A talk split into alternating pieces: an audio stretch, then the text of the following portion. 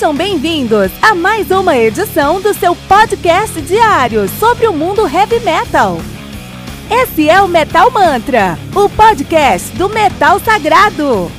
Lembrando que você pode nos mandar suas perguntas, sugestões, críticas, correções, elogios ou quaisquer outros comentários no nosso e-mail metalmantrapodcast@gmail.com.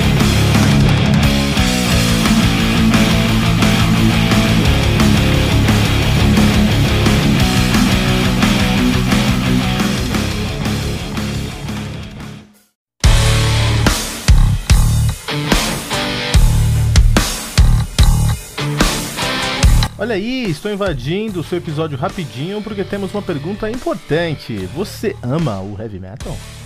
Acredito que a resposta seja com certeza. Mas o que você tem feito para apoiar o metal todo dia? Aqui no Metal Mantra nós postamos dois episódios por dia, duas entrevistas por semana e uma retrospectiva aos finais de semana. E precisamos da sua ajuda para continuar a levar o metal para ainda mais pessoas. E ainda vamos te dar duas recompensas exclusivas. Toda semana tem o Heavy Bulletin, uma revista digital com o melhor do mundo do heavy metal. E você vai receber um podcast especial e exclusivo para os colaboradores do Metal Mantra. E você quer saber o que tem no nosso Heavy Bulletin ou no nosso episódio secreto? Corre na descrição desse episódio que tem um link para você conhecer a nossa primeira edição e o nosso primeiro episódio secreto agora mesmo. Não deixe de co colaborar para que o metal continue sagrado. Não deixe de colaborar para que o metal continue sagrado.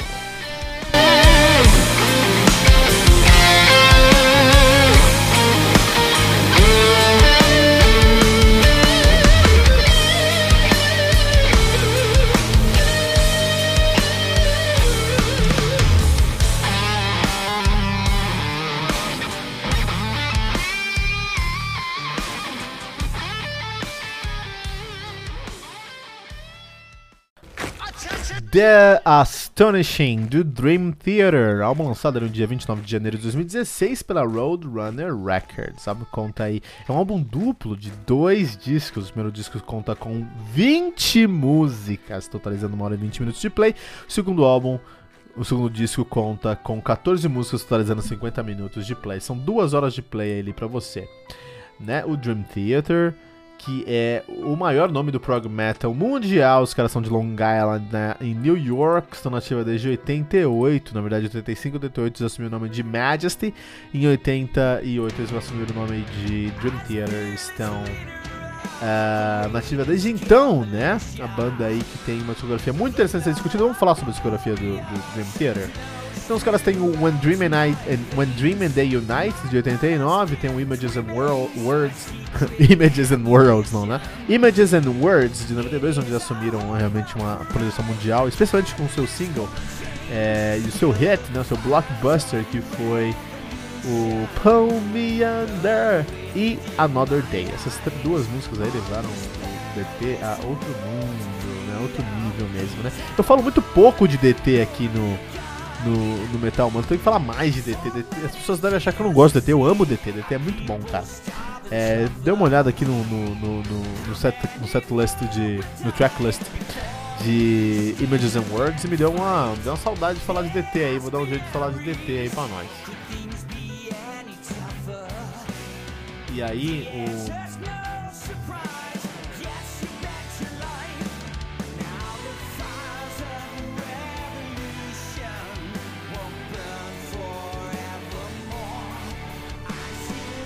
E aí, é, em 94 eles lançaram Awake, tá? Em 97 eles lançaram Fallen into Infinity.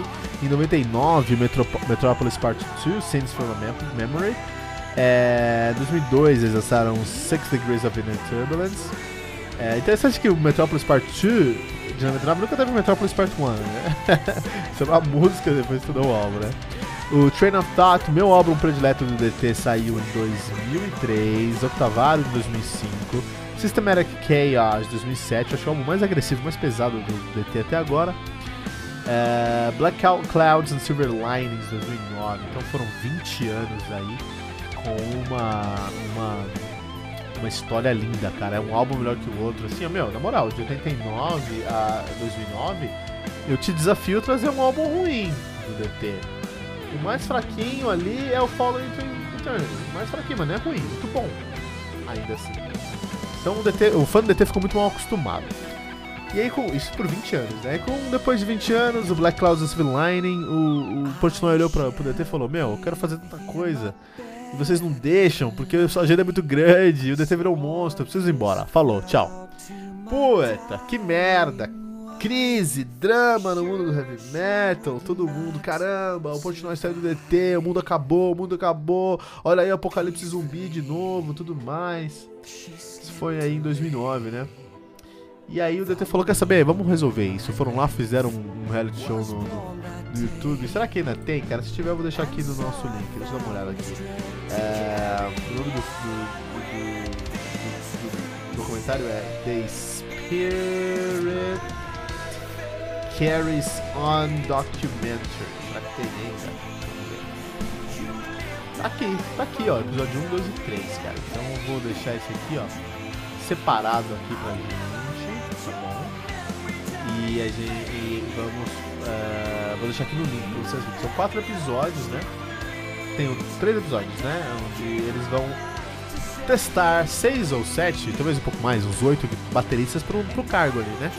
E escolheram no final do dia o Mike Mandini, que foi um bom, bom, bom teste, muito legal.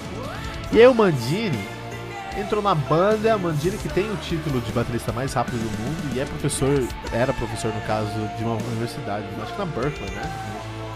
Então o cara tinha ali, realmente é um cara que tinha gabarito para entrar no DT, entrou no DT, foi tocar lá no A Dramatic Turns of Events 2001, que é um lixo. Depois lançaram ali o Dream Theater 2013, que é muito fraco. E aí lançam The Astonishing 2016. E eu vou falar um pouquinho sobre essa história sobre a história mas eu vou falar que foi em 2016 pra gente falar sobre isso. E em 2019 lançam Distance Over Time também, vou falar daqui a pouquinho sobre isso, tá? Vamos lá. A banda totalmente é formada por John Mayang no baixo, John Petrucci na guitarra, James Labrie no vocal, Jordan Brooks no teclado e Mike Mangini na bateria. Na época era essa formação, com a, a exceção do Mike Mangini, que teve ali o ah, não, era essa mesma formação, é. Acho que era essa mesma formação. Deixa eu dar uma confirmada aqui. É, não, era a mesma pessoas. Mayan, Petrucci, Labrie, Rhodes, Mandina. Essa mesma formação que tá hoje aí Soul The Astonish. Que é pior ainda pros caras, tá? Então vamos lá. Eu, na época aqui, 2016, eu. Tá. 2015 eu tinha o Metal Mantra, cara. Pô, falei besteira. 2015 eu tinha um podcast chamado Evilcast. Até tá afinado. Se você procurar evilcast.net, acho que não tem mais nada na é, não tem mais nada na internet. Caiu o Evilcast aí já, né? Que pena. Finadoevilcast.net era um podcast nosso aí, meu, de um grande amigo meu, é meu, meu, meu, meu sobrinho na época, que era o.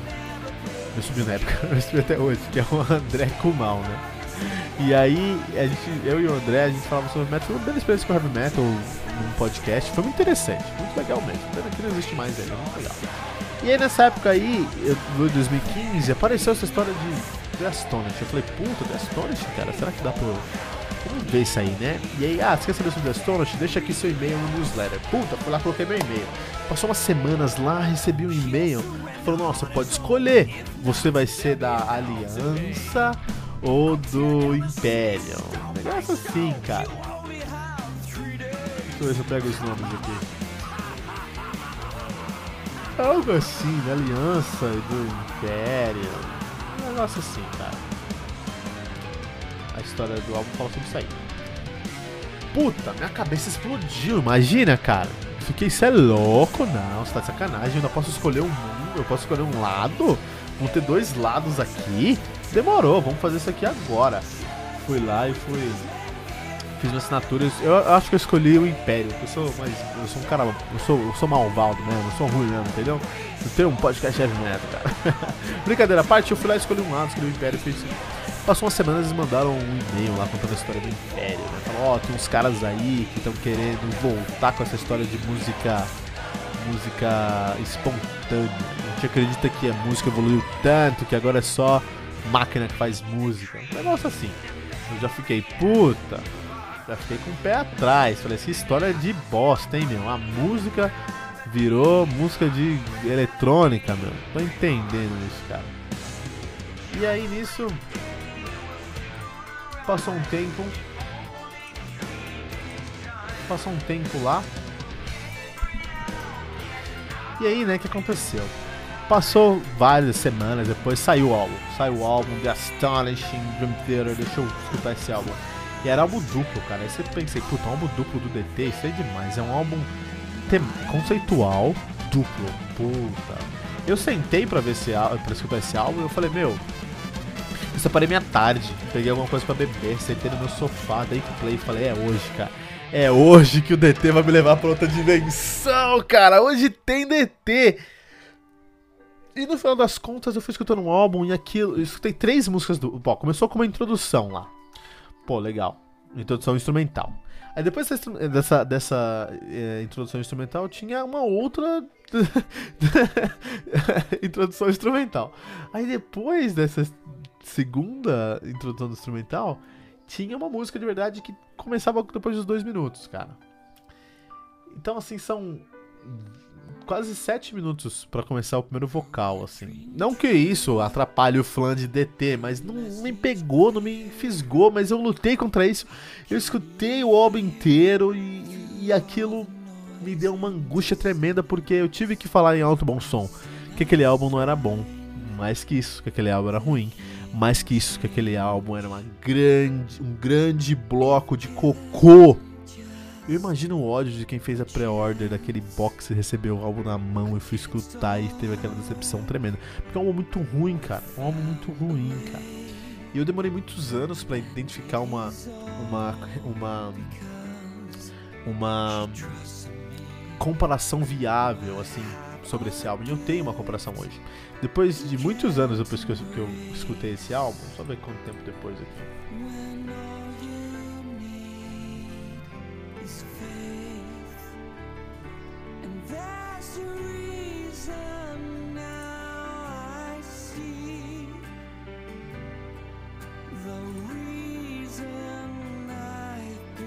É isso.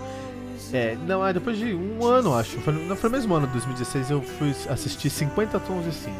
Assisti em casa na TV, passou na TV e fui assistir, né? Um, e aí, beleza, tava assistindo lá e assisti o filme. E o filme. E, o filme conta aquela história do livro, né? Uma história bem sexual, bem sensual, de uma menina que acaba sendo seduzida por um milionário, e aí os dois é, têm uma aventura de sexo secreto e tudo mais. Então essa é como vende o filme, mas você vai assistir o filme, é escroto demais. Tem uma menina padrãozão, e aí essa menina, padrão assim, não corporal, tô falando padrão personagem. Ela é uma menina insegura, frágil, tentando ser independente. Isso é o estereótipo mais clichê de uma mulher no cinema. Tá? Mulheres são muito mais que isso. Tem, mulheres têm muito mais profundidade do que isso. Toda mulher é um mundo, cara. Mas não nesse filme. Essa é a mulher, totalmente superficial. E aí ela conhece o milionário. Nem sei, ela entrevista o milionário. Ela é nova numa agência lá de reportagem. Eu acho que é um negócio assim. Ou é uma estudante, que pode ser pior. Eu nem sei a história direito, mas ela consegue uma entrevista com o milionário. Por que ela? Faz o menor sentido. Tá bom. Ela vai lá, senta com o milionário. Aí chega no milionário, o milionário falou. As, cara, as perguntas são nada a ver, a resposta do milionário são nada a ver, não tem nada com nada. E o milionário se apaixona por ela. E olha bem, cara, essa é a pior parte do filme, cara. A menina vai comprar um negócio numa loja de, de ferramentas. Ou ela trabalha numa loja de ferramentas. Porque ela é jornalista e trabalha numa loja de ferramentas. Negócio assim, não sei, cara. Ela tá numa loja de ferramentas lá. Quem que ela encontra? O cara, o, o milionário, cara. O milionário encontra ela lá e convida ela pra ir na, ele, ela pra ir na casa dele. Então, assim, um milionário vai numa loja de, de, de, peças, de hardware. Coisas que não faz o menor sentido, porque ele é um milionário. Vai ter tudo em casa, ou compra na internet, ou manda alguém comprar. Mas tá bom, ele foi lá. E aí, logicamente, ele tava stalkeando a menina, logicamente ele tava perseguindo a menina, e a menina e convida a menina pra ir na casa dele e, ele, e ela fala, ok, não, você ainda demorou, não tem problema não. muito estranho, muito escroto, cara, muito escroto. E aí, a história. O que eu quero falar é o seguinte: é uma história que não. E, e, e no final da história. É, continua uma história nada a ver, uma história lá, e aí começa a colocar sexo, sexo, sexo, sexo, que não tem nada a ver com e aí tem uma conflito entre os dois, só que esse conflito não tem nada a ver com o que tá acontecendo, é muito estranho. E no final ela só vai embora e fecha um elevador assim. Acabou o filme. Então é um filme, o que, que eu quero falar? Superficial, com muito hype, com personagens totalmente monocromáticos, com uma linha de história que não faz o menor sentido, com conflitos que não convencem e no final termina do nada. Do nada termina. Então, é, quando eu vi esse filme, eu pensei: The Astonishing, do DT, é isso! É isso, cara. Eu pulei na sala e falei: Meu, é isso The Astonishing, é isso, cara. É um álbum muito grande, dois, são 34 músicas. E nenhuma das músicas convence em nada. Os personagens são totalmente. É, é, é, é icônicos. é, são totalmente icônicos, ó, são totalmente monocromáticos, por exemplo. O vilão é chamado Lord Nefarious, tá bom? A mocinha, a princesa em perigo, é chamada Faith, com Y e E no final. Né? O, o o mocinho é o The Savior in the Square, o Salvador na praça. Então, assim, é, é a máquina que acaba com tudo é o The X Aspect, a máquina X lá, o aspecto X. Aí tem uma, uma tutora que é a Heaven, Paraíso.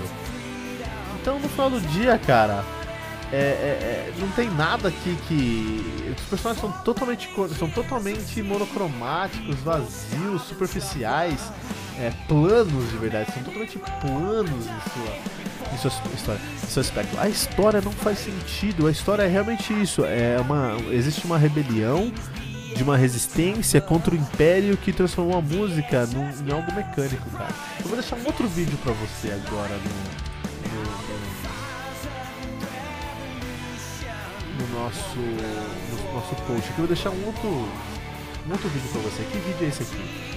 Esse vídeo que eu vou deixar pra você é um vídeo do. Exatamente isso. É um vídeo do Postmodern Jukebox. O que, é o Postmodern Jukebox? É uma banda que eu gosto muito, cara. Postmodern Jukebox é uma banda que eu gosto muito. É uma banda que. É uma.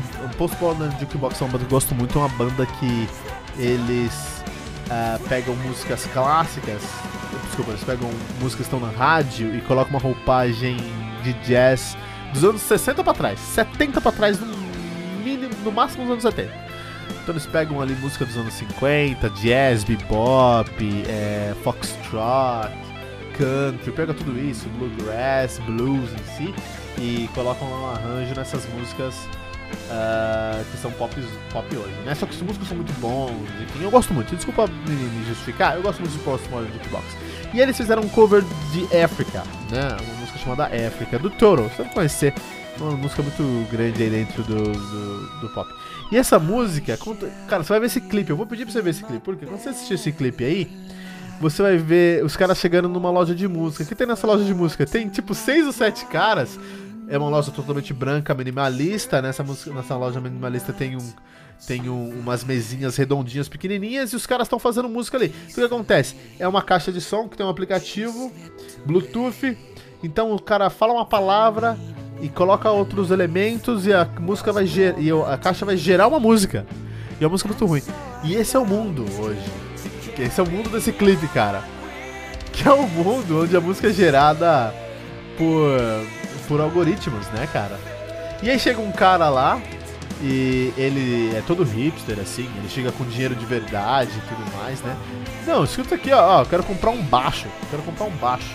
Aí o, o dono da loja fala, meu, nem aceito dinheiro mais, faça dinheiro, paga em cartão depois. Ô, ô faxineiro, tem um baixo lá atrás? Pega lá pra gente um baixo lá atrás. E aí, é, enquanto isso, ele, ele, é confrontado por esses caras que são os músicos da nova geração. E o cara fala assim: tocar? Eu não preciso tocar, cara.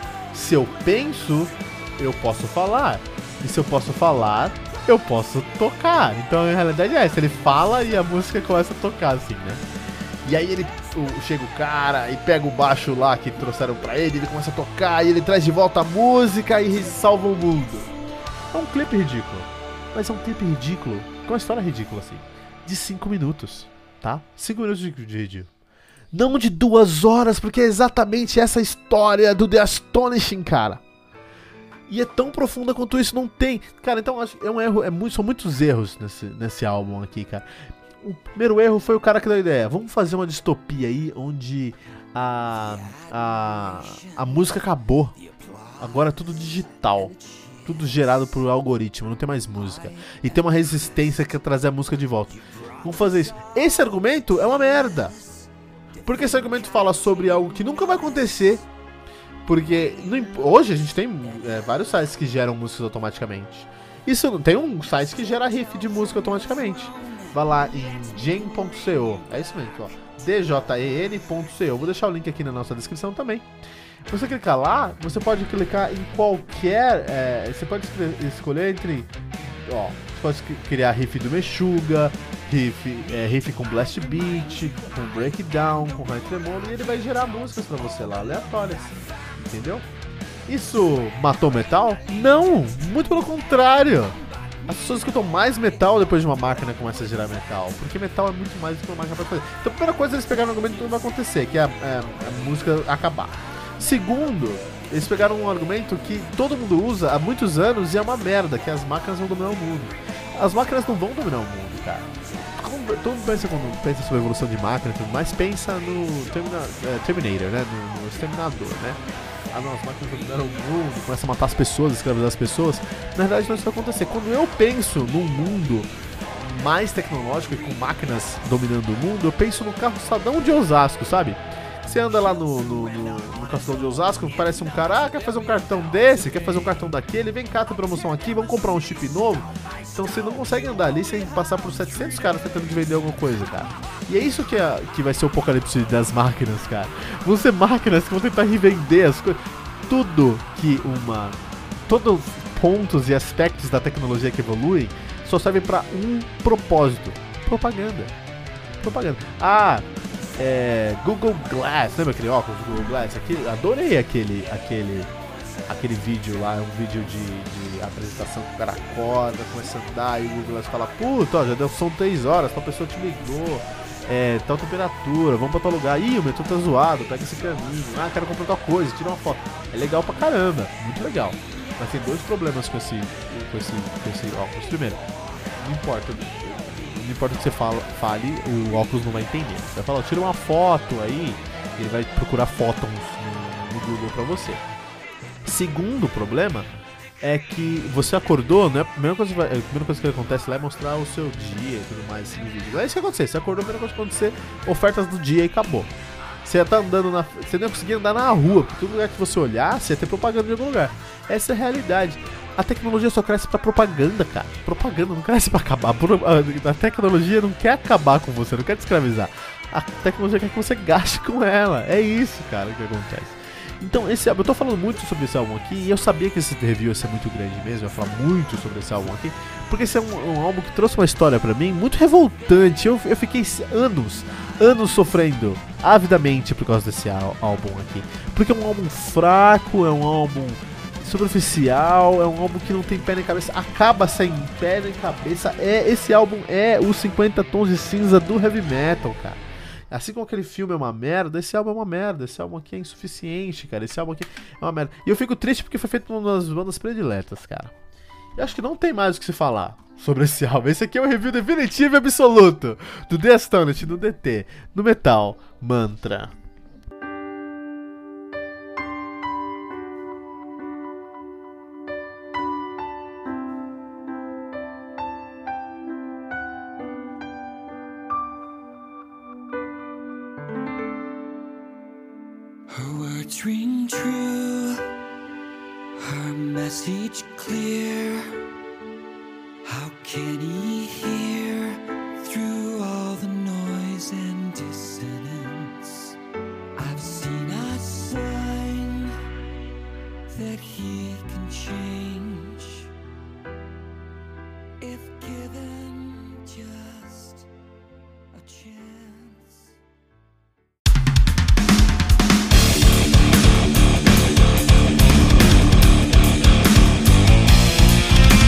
Você ouviu mais uma edição Metal Mantra, o podcast do Metal Sagrado.